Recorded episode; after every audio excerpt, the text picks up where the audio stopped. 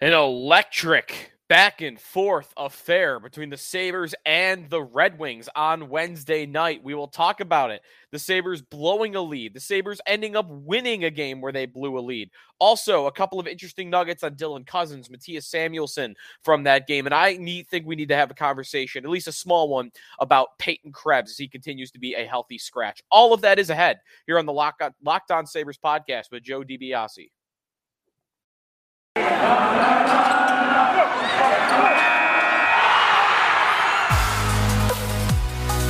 Your Locked On Sabres, your daily podcast on the Buffalo Sabres. Part of the Locked On Podcast Network, your team every day.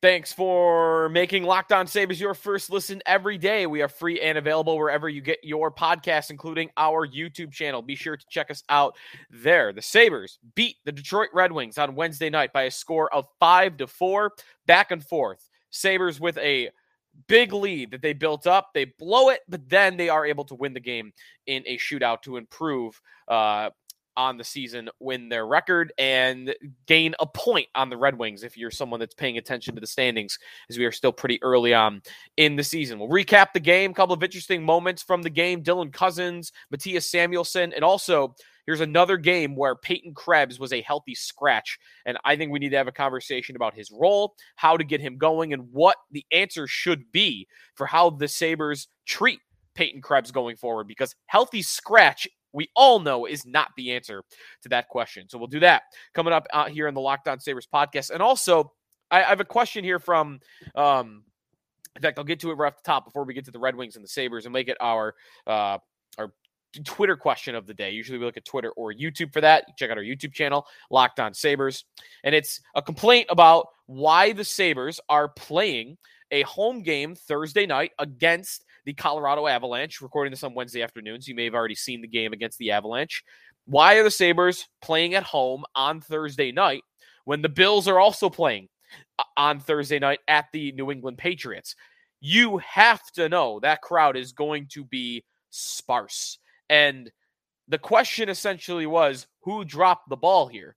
And my answer is I don't know that there's really anybody to blame in this situation. I think it's just one of those things where I think the Denver Nuggets were playing uh, with some conflict with the Avalanche, so the Avalanche had to play tonight um, to make it work.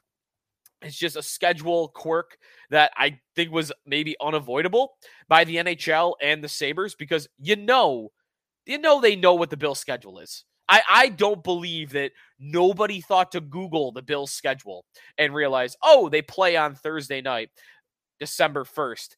We also have the Sabres scheduled. Maybe we shouldn't do that. Nobody Googled that. I, I refuse to believe that. I think, of course, they have their finger on the pulse there, the NHL, the Sabres, and it was unavoidable. Uh, and that's why I don't really know if there's anybody to blame. It's It sucks, right? It sucks for the Sabres it sucks for Buffalo sports fans that like to go to Sabre games and are also big Bills fans, which is most Buffalo sports fans, of course. Um, and it's going to be a very light crowd on Thursday night. Uh, again, you probably already know what the crowd was like. I don't feel any. Uh, I don't feel like I'm going out on a limb and saying there might be less than five thousand people in that building. Is that is that exaggerating the point too much? I don't know. I I don't know what to expect. I doubt it's going to be anywhere near like eight nine thousand maybe two or three. I, I don't even know if that's, I don't know what to expect. It could be 500 for all I know. It could be 100. That probably seems like a little much uh, on that front. You wish the Sabres could show the Bills game on the Jumbotron. There's got to be NHL rules, though, against that. And also, it would be weird if the Sabres players were on the ice playing the game and then, oh, the crowd goes nuts, but it was Bills touchdown on the on the Jumbotron. Um, doubt that that would be the case. So, anyways, good question. I don't think there's really anybody to blame in the situation. I think it's just unlucky, and it had to be this way. Uh, is is my thought? I don't know that, but that's that's my guess. I can't believe nobody googled the bill schedule. No chance that I will believe that. Sabres five, Red Wings four on Wednesday night. Are we supposed to feel good, or are we supposed to feel frustrated after that game? I really couldn't figure it out because Sabres built up a four to one lead going into the third period and the Red Wings fought their way back, tied the game at four, and nearly won it. It's kind of amazing. I tweeted this out when the Sabres were going to a five on three. They were going to be shorthanded five on three with under five minutes to play. The Red Wings had tied the game at that point. They had scored three goals in like six or seven minutes. The, all the momentum, the crowd was going nuts, and it felt like the Sabres were panicking. It felt like the Sabres were on their heels. They were icing the puck repeatedly because they just couldn't do anything with it. Um, they looked frazzled. And the Red Wings were coming after them. Then they take two penalties, and now it's a five on three. And can did any Saber fan think that the Red Wings were not going to score on that power play, especially with the Sabres penalty kill, which was 29th in the NHL going into that game? Now, the Sabres are better now when it comes to penalty kill just on this one game because they killed the five on three. They then killed the subsequent five on four uh, to finish it off. Thought some interesting strategy by Don Granato. He used two forwards on a lot of the five on three. He had Kyle Okposo actually playing along the baseline kind of as where the defenseman normally would. Uh, so Okposo was playing defense. Um, Thompson was playing up top with his reach, blocking passing lanes, and they they did a very good job of killing off that five on three. And they did a really good job. It's their best penalty kill night of the year by far. I mean, that's been such a struggle for the Sabres, and they killed all seven. They went seven for seven on the penalty kill. So a great job by the Sabres there. Uh, five on five was a disaster in the third period, though, and it very nearly got them beat. Maybe should have gotten them beat. Uh, because the first 40 minutes, Sabres played great. The Sabres were all over them. They had a ton of great scoring opportunities in that game. Uh, of course, if you look at the goal sheet, uh, Dylan Cozens scores a shorthanded goal in the first period. Mattias Samuelsson gets his first NHL goal. Uh, just, you know, a light wrist shot from the wing, gets a little bit of luck that the goalie let it through, but whatever. Mattias Samuelsson, first NHL goal, 64th game in the NHL. And remember, he's making over 4 million per year. So I hazard to guess he is the highest paid player to ever get his first NHL goal. Uh, so good for him. And it was fun to see him like jumping up and down after the goal when he was in the, the pile with his teammates. So he was loving it. His teammates were loving it. He's a great player. So good for him that he was able to get his first NHL goal. Uh, Cozens then would get a second goal of the game early in the second period, about midway through the second period, I should say, uh, for his eighth of the season. Jeff Skinner uh, then got his 11th on the power play on a on a play where it almost got whistled down, but he scores just in time when there was an injured Red Wing on the ice. And then it went Red Wings, Red Wings, Red Wings. David Perron, Oskar Sundqvist, and then Oskar Sundqvist again uh, to tie the game at four before Jack Quinn wins it in the shootout with a slick move, a slick move by Jack Quinn. The the kick, the the kick, the skate kick back, and then goes forehand, backhand, forehand. The the ability to push off on one leg. If you you can freeze frame Quinn when he's in front of the goaltender before he makes the final move. And all of his weight is on his right leg. You almost cannot believe he is upright. In fact, He's doing like a squat on one leg on the ice wearing a skate because look at it. His butt is below his knee.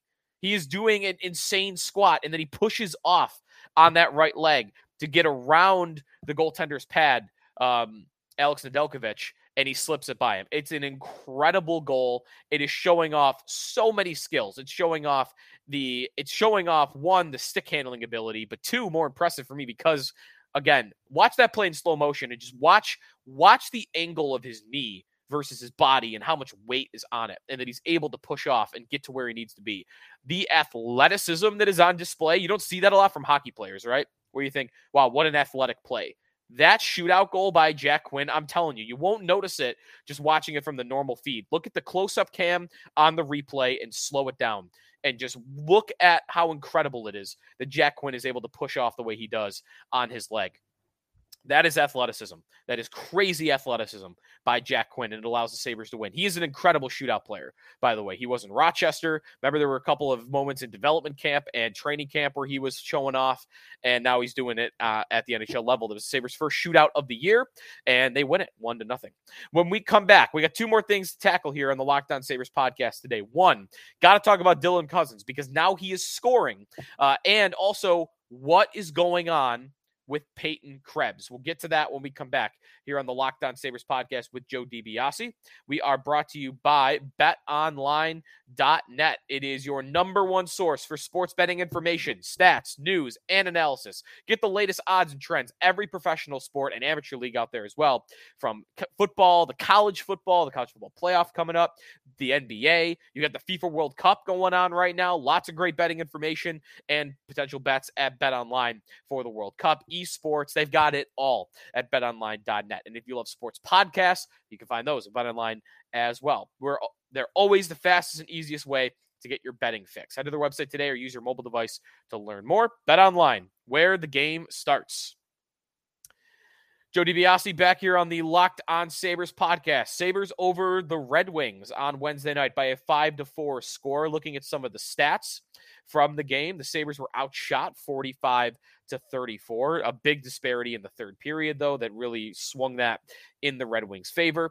Uh, Sabres, as I mentioned earlier, go seven for seven on the penalty kill in this game. Uh, the Sabres uh, on their own go one for two on the power play. So that's a pretty good job. You get one power play goal and two opportunities. In fact, if I want to include Dylan Cozens' shorthanded goal, special teams opportunities, the Sabres go one for two on their power play, and they go one for seven on shorthanded chances, uh, goals scored, and the Red Wings go 0 for seven. So Special teams won it for the Sabres in this game.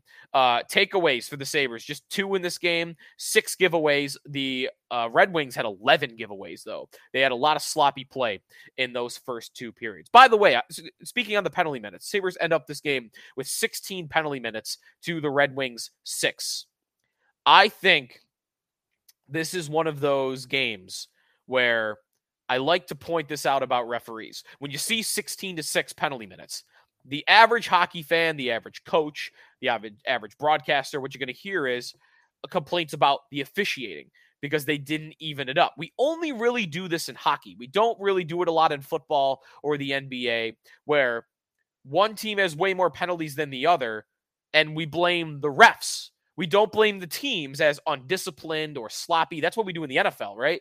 If if the Bills have 15 penalties and their opponent has three, we don't say, well, you know, some people will. If the calls are really bad, they will. But you don't hear a lot of, oh, the refs really had, did the did a job in this one. No, you'll hear honest analysis about the team, and you'll say Bills were undisciplined this game. The Bills were sloppy in this game. The Bills, I'm just using an example. They don't really have a lot of games like that. But hockey's the opposite. Any situation where it's one side more than the other, and you'll hear Bad job by the refs. And in part, it's because we all know that that's their goal. That NFL, NHL officiating, it's like it's just really about evening it up, right? Every each team having the same amount of penalties, makeup calls. It's more obvious that that's the case in NHL officiating than any other sport. Uh, so I guess I understand it, but you know, this was a game where I didn't think the officiating was one sided or biased. I thought the Sabres were just sloppy when it came, undisciplined when it came to a lot of their penalties. Uh, and that's not on the refs. That was on the Sabres for a lot of those. I'm not saying all seven of those calls were right, but a lot of them were. So that's my take on that. Dylan Cozens gets two more goals in this game. He was the game's number one star with two goals scored. Cozens now with eight goals on the year. And more importantly, since I said on our quarter season report card earlier or late last week that I think what's going to hold Dylan Cozens back from being a star player in the NHL is his shot. And I said he's had a low shooting percentage throughout his career, right? He had a 6.5% shooting percentage in year one, then he had a 8.1% in year two, and then it was at 9% in year three. And I mentioned that, yeah, a lot of times throughout the year that Cozens will get glorious scoring opportunities and the goalie will make a save and make it look easy because he just doesn't have a great finish. Since I said that, Cozens has three goals in two games. And his shooting percentage now is up to 12.9% on the season, which is a lot better. And eight goals in 23 games, suddenly, suddenly the guy is almost on a 30 goal pace. So good for him. I guess I jinxed him I'd like to say I could do the same for Peyton Krebs. We'll talk about him in just a, a just a minute, but Cozens with a little bit of that change of angle on his shot that you don't see a lot from him. You see it from the top goal scorers in the league. Slow down Tage Thompson's shot and watch how right before he shoots, he does this little subtle movement with his stick where he takes it closer to his feet. That's him changing the angle on the goaltender. That is something that hockey coaches teach their players to do because it makes it harder to save by the goaltender. And Cozens has not really been a player that does that a lot. He gets the puck and he just kind of pushes it forward. And that's a much more elementary way to shoot the puck. Now, it allows him to get a quicker release, but he doesn't kind of have the release to be able to get away with that. So this was a game where if you watch that goal where it goes JJ Peterka to Jack Quinn, Jack Quinn takes a shot. It's a save by Nedeljkovic, and the puck bounces back to Peterka. Peterka head up, great vision, realizes, oh, Cozens is open in the slot. He sends it over to Cozens, and Cozens receives the puck and very quickly releases it. And he does that little change of angle that makes it harder for Nedeljkovic to save. And he scores from an opportunity or from an area of the ice, the high slot, where you got to have a nice shot. You can't just push that one on net and hope to score. That's got to be that's got to be a quick release. That's got to be a an angle change release, and that's got to be fast and hard. And it was in this situation. So that was a great shot by Cozens. The breakaway in the shorthanded was just more of an effort play, right? Just the speed on display, the strength on display to shield off the defender, and then able to get the shot through the five hole. So uh, Cozens, good job on him. Three goals in the last two games. He's up to eight in the season, and I'm backing off for the time being on saying that he's not a great goal or a good goal scorer because now you look at the numbers, you look at the last two games, and suddenly the guy is uh, a all around complete offensive player. And we know he's got the defensive game. We know he's got the toughness. We know he's got the intangibles. Now he's got all the pieces of an offensive game the playmaking, the stick handling, the speed, the strength. The zone entry ability, I will always bring up with him, is top 10 in the NHL. Uh, it's his best trait, I think, is his ability to just enter the zone and get things set up like a quarterback or a point guard if you want it. Um, so Cozens, great job by him, and he definitely deserves some props after the last two games. All right, we'll take one more time out when we come back. What is going on with Peyton Krebs? How is he still in the press box? Now, we do have news on that front. So we'll give you that, and I'll give you my take on what the Sabres should be doing with Krebs, what Don Granato should be doing with Krebs when we come back here on the Locked On Sabres podcast with Joe DiBiase. One more segment here on the Locked On Sabres podcast with Joe DiBiase. Thanks for making us your first listen every day. When you're done with us, be sure to make your second listen Locked On Sports today. Uh, if you uh, are a listener on Spotify, by the way, yesterday was Spotify Wrapped Day. Uh, send us your screenshots. Uh, if you're a, an avid listener and you got the minute calculations, I had a podcast I had a podcast where I listened to 23,000 minutes on this on in the year. Uh, I don't think that's going to happen for any of our listeners for Locked On Sabres. I'm not even sure we have 23,000 minutes total, uh, any of our Locked On uh, shows throughout the year. Um, but, anyways, uh, push them forward. We'll give you a retweet, and uh, we always appreciate our listeners, uh, especially here on Spotify Wrap Day. Peyton Krebs, Sabres, can I call him prospect? This young player, Sabres forward, Peyton Krebs. He's a healthy scratch again. He has not played you know, this is the thing about stats websites. When you look at their game logs, they don't show you the games that they're a healthy scratch for. Uh, but this is where I go to my fantasy uh, league and I look it up because they will say it uh, on the game log. So if I look at Peyton Krebs uh, for this season, he has been a healthy scratch in how many games in a row? Krebs has not played since, you know what? It might not show it for me. No, here we go. Krebs has not played since November 23rd.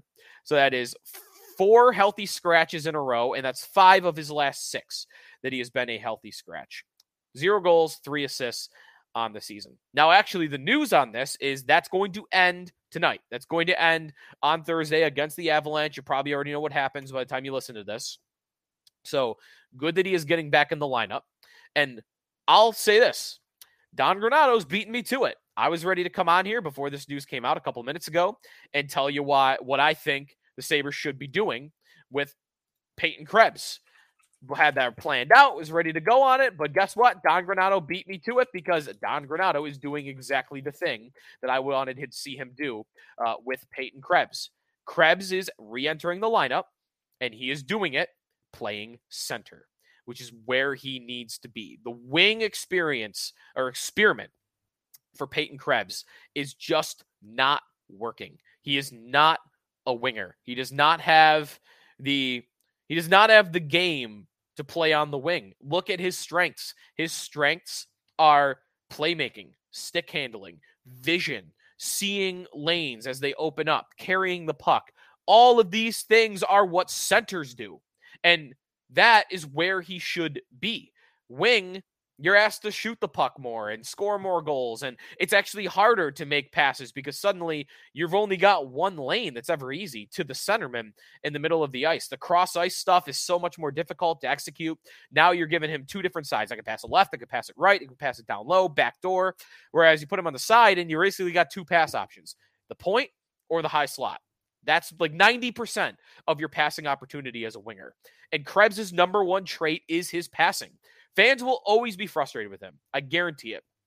Throughout his career, even if he becomes a great player, fans will always be frustrated of his lack of shooting. He is not going to be a guy that shoots the puck, and he might even at times pass the puck to a fault. The reason why for me is Krebs is a great passer.